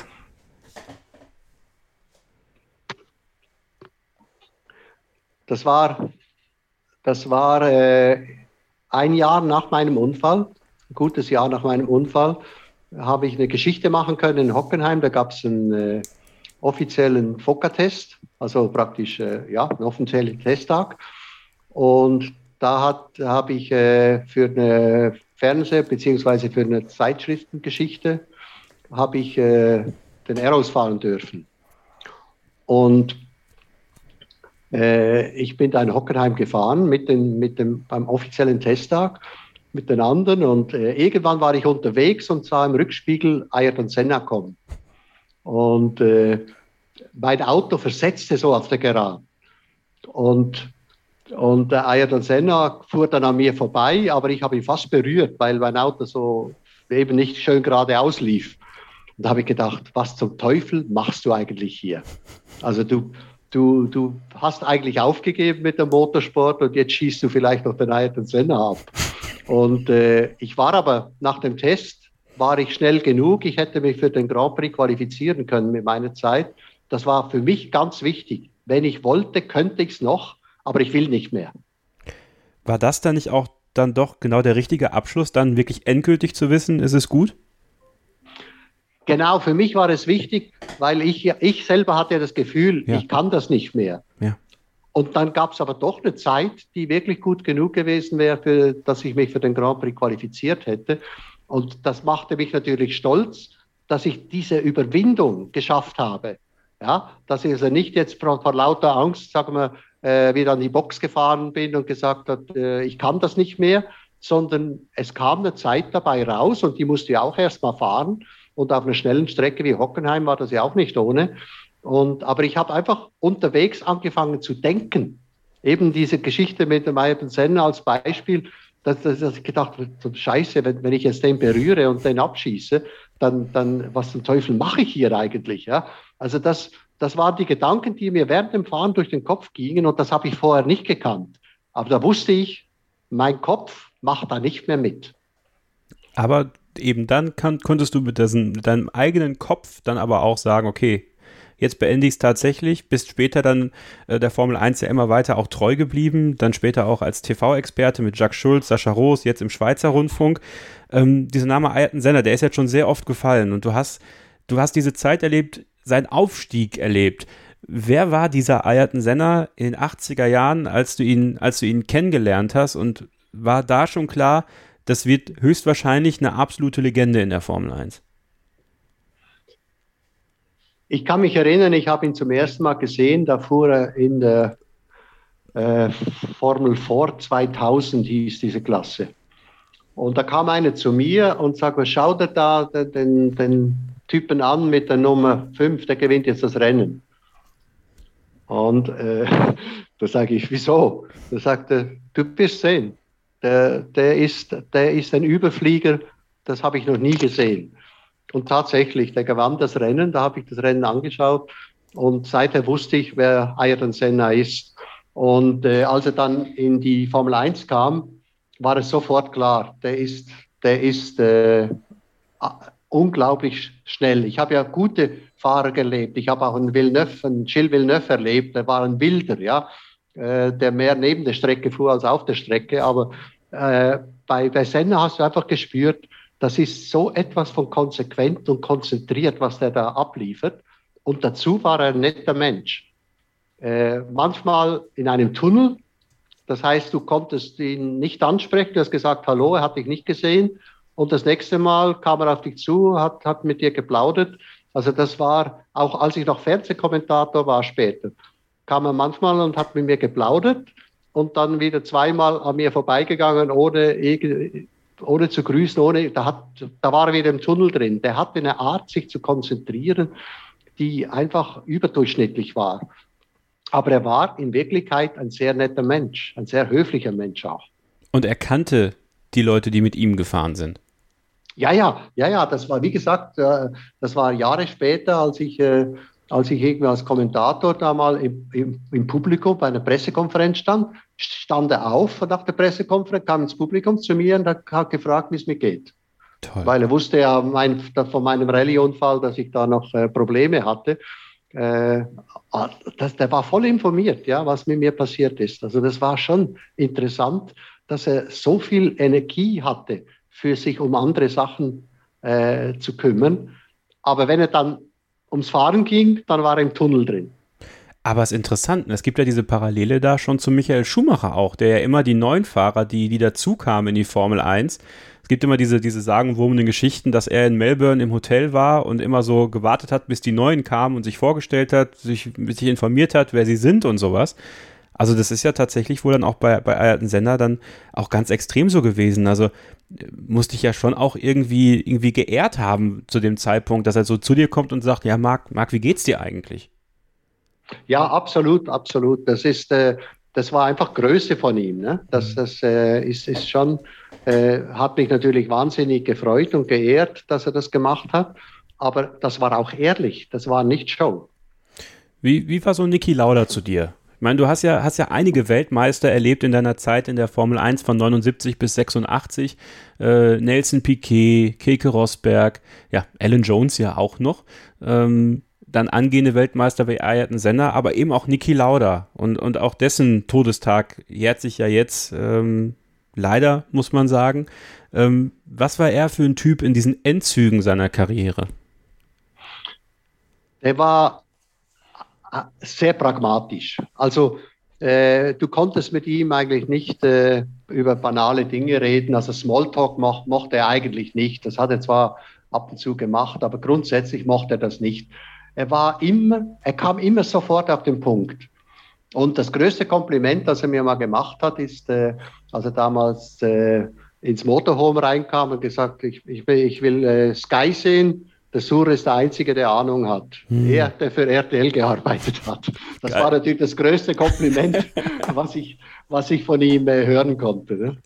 Okay, aber das ist ja, guck mal, und da schlagen wir den Bogen zu unserer Community, die ja auch sagen, dass es unglaublich schade ist, dass du nicht mehr bei Sky bist, weil, weil du eben als Experte so geschätzt wirst. Und ist doch auch dann äh, ein sensationelles Lob, das von einem, man muss es ja sagen, Weggefährten eigentlich dann, dann auch zu hören über die Jahre. Also ähm, auch da, äh, ja, absolute Ehre für dich, oder? Absolut, absolut. Auch äh, ein Kecke Rosberg, das weiß ich, der, der, der kam auch immer oft auf mich zu und sagt, wenn ich, wenn ich das Rennen anschaue, und sag, oh, jetzt passiert das und dann sagst du es auch gleich. Also der, der, von ihm habe ich äh, ein ähnliches Lob bekommen und das ist natürlich, wenn solche Leute äh, dich loben, ist das wahnsinnig viel wert. Und ich, ich denke auch, es hat viel damit zu tun. Ich habe ja erzählt am Anfang, dass ich mal äh, Ingenieur werden wollte. Genau. Ich wollte meinen eigenen Rennwagen bauen. Und äh, das habe ich nie ganz geschafft. Aber das Interesse an der Technik ist natürlich geblieben. Ich will alles verstehen, was in der Formel 1 technisch läuft.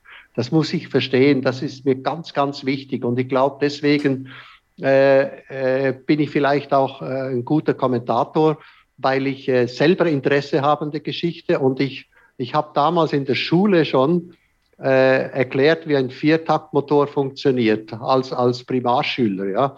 Also das, äh, glaube ich, diese, diese Leidenschaft, die hatte ich damals schon, dass ich verstehen wollte und das auch erklären konnte, wie so etwas funktioniert. Ja, man merkt, du bist Medienprofi, du hast mir diese Frage weggenommen. Ich mache ein Häkchen dran, Marc. Dankeschön.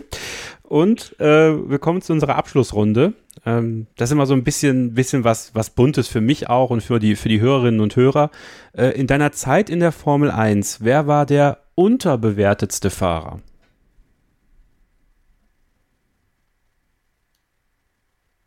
Das ist immer die, die Tough Question hier. Das ist allerdings schwierig, ja. Das ist allerdings schwierig. Ähm also ich habe immer das Gefühl gehabt, dass dieser John Watson mhm. ähm, einfach unter Wert geschlagen wurde. Mhm. Der konnte ja an einem guten Tag auch einen Niki Lauda schlagen. Der hat es nur nicht jeden Tag geschafft.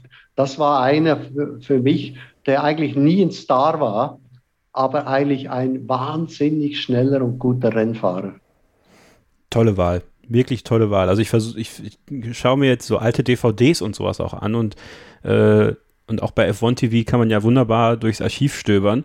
Äh, John Watson finde ich super faszinierend. Also ich glaube, ich wäre ein Riesenfan von ihm gewesen damals, weil ich auch diese, diese Story total toll finde, die er erzählt, äh, die er erzählt hat. Ne? Also wie du schon sagst, immer so auf der Schwelle gewesen, äh, aber, aber dann wiederum nicht geschafft, aber, aber unglaublich sympathisch gewesen. Zumindest auch in Interviews und sowas, was man noch so sehen kann, auch bei YouTube. Gegenfrage, wer war der überbewertetste Fahrer in deiner Formel 1 Zeit?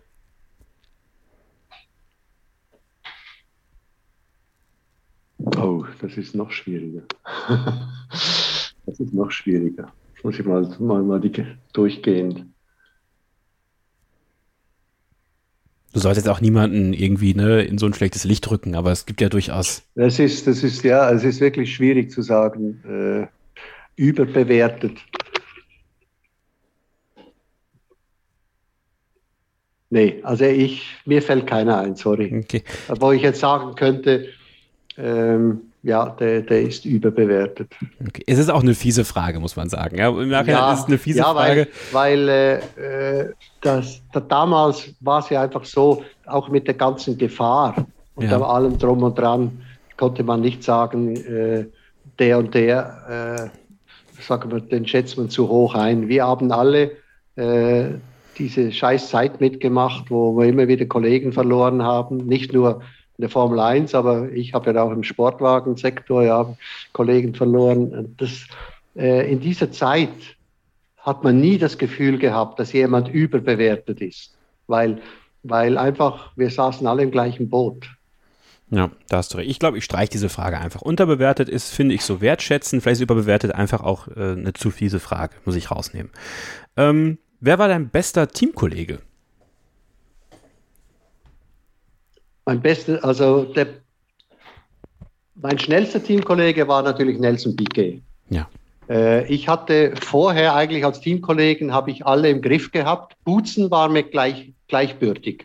Der Butzen war einmal schneller, einmal war ich schneller. Der Thierry Butzen war auf meinem Niveau. Das war der erste, der mir eigentlich äh, die Stange halten konnte in, in, in der Formel 1 als Teamkollege. Und als ich zu Nelson Piquet, äh, also in das Team kam, von Brabham zu Nelson Piquet, muss ich sagen, der hatte eine Fähigkeit, ähm, wenn es Qualifikationsreifen und, und volle Power gab, dann fuhr der einfach zwei Sekunden schneller. Und ich, ich habe eine Sekunde geschafft. Der konnte sich sofort auf diese Bedingungen einstellen und sofort einfach alles rausquetschen aus dem Auto. Das habe ich nie geschafft. Wenn ich geüben konnte bei Testfahrten und so, dann war ich oft gleich schnell, manchmal sogar ein bisschen schneller, je nachdem, was man getestet hat. Aber wenn es um die Qualifikation ging, dann muss ich sagen, da war der Erste, der einfach ganz klar äh, mich, äh, mich schlagen konnte, ohne mit der Wimper zu zucken. Der hat, ist da rausgegangen, hat ein Zeitteam geknallt und gesagt, wie geht denn das? Wer war dein härtester Konkurrent auf der Strecke? Also damit meine ich jetzt nicht ähm, der Teamkollege zum Beispiel, also jetzt in dem Fall Nelson Piquet, sondern ähm, vielleicht jemand, mit dem du immer harte Duelle hattest in der Formel 1, wo du, wo du vielleicht noch heute, wenn ihr euch trefft, äh, wo du sagst, ah hier, damals in, du weißt noch, ganz genau. Ähm, ja, leider lebt er nicht mehr, aber Pironi war so hm. einer. Der Pironi war äh, knallhart bis, bis unfair. Der hat dich also richtig äh, äh, nicht aufs Gras gedrückt, aber hat dir so wenig Platz gelassen, dass du eigentlich äh, versauert bist neben ihm. Äh, auch wenn er dich überholt hat, also wenn er im schnelleren Auto saß und dich überholt hat, hat war, der war fies, der war fies in, in, in so extremen Momenten. Ich bin dann auch zweimal mit ihm kollidiert bei, in der Proca-Serie. Da haben wir um den Sieg gekämpft wir zwei und beide Male hat es gekracht bis zwischen uns. Also wenn ich, wenn ich eine schlechte Erinnerung habe, ist es der Pironi. Okay. Von 1979 bis 1986 bist du in der Formel 1 gefahren, Marc. Wenn du ähm, diese Zeit für dich ganz persönlich zusammenfassen würdest, wie würdest du es tun? Ich bin stolz darauf, dass ich äh, so lange in der Formel 1 geblieben bin. Für jemand, der nicht mit Top-Autos fährt und auch nicht äh, aufs Podium fährt, habe ich doch irgendwie die Leute beeindrucken können. Und deswegen bin ich eigentlich stolz, dass ich es überhaupt sechs Jahre durchgestanden habe. Marc Surer, unser Gast in Vintage The Past of Formula One im Monat Juni. Ähm, es war mir eine absolute Ehre, diesen, diesen Ritt durch deine Karriere mit dir zu machen. Ich hoffe, ähm, dass es dir ebenso viel Spaß gemacht hat wie mir. Ähm, Ich äh, sitze hier wie, wie ein Kind im Süßigkeitenladen und äh, bin immer wieder fasziniert darüber, mit dir zu sprechen. Das sage ich jetzt auch nicht nur, weil das Mikrofon an ist und wir das hier aufnehmen, sondern es ist mir wirklich wichtig, das mal zu sagen. Ich bin sehr dankbar, dass du, dass du das hier mit mir gemacht hast. Ähm, ich weiß nicht, wie oft du sowas schon gemacht hast, aber es hat mir unglaublich viel Spaß gemacht. Vielen lieben Dank, Marc. Gern geschehen. Ja, für mich ist auch interessant, wenn man zurückblickt, äh, dann fällt einem immer das eine oder andere wieder ein, was man schon längst vergessen hatte. Aber grundsätzlich kann man natürlich schon sagen, ich bin ein glücklicher Mensch. Ich habe all die Unfälle überlebt, ich habe viele Kollegen verloren. Ich bin noch da und kann immer noch machen, was ich will. Also ich habe schlussendlich vielleicht kein Rennglück gehabt, aber Glück im Leben. Das waren wunderbare Schlussworte und damit verabschiede ich mich heute für die Ausgabe Vintage hier, The Past of Formula One. Ich bedanke mich bei euch allen fürs Zuhören. Ich hoffe, dass ihr diesen Podcast, dass ihr dieses Gespräch mit Marc Sura weiterempfehlt. Ich finde, es sollten so viele Leute hören wie möglich. Und dann bin ich schon jetzt voller Freude auf das, was nächsten Monat kommt, denn auch dann werde ich wieder ein Gespräch mit einer Persönlichkeit aus der Formel 1 führen, die die verschiedenen Jahrzehnte mitgeprägt hat, die Geschichten zu erzählen hat und über äh, die ich sehr viel erfahren möchte. Bis zum nächsten Mal, sage ich Tschüss und keep racing. Starting Grid, die Formel 1 Show mit Kevin Scheuren in Zusammenarbeit mit motorsporttotal.com und Formel1.de. Keep racing auf meinsportpodcast.de.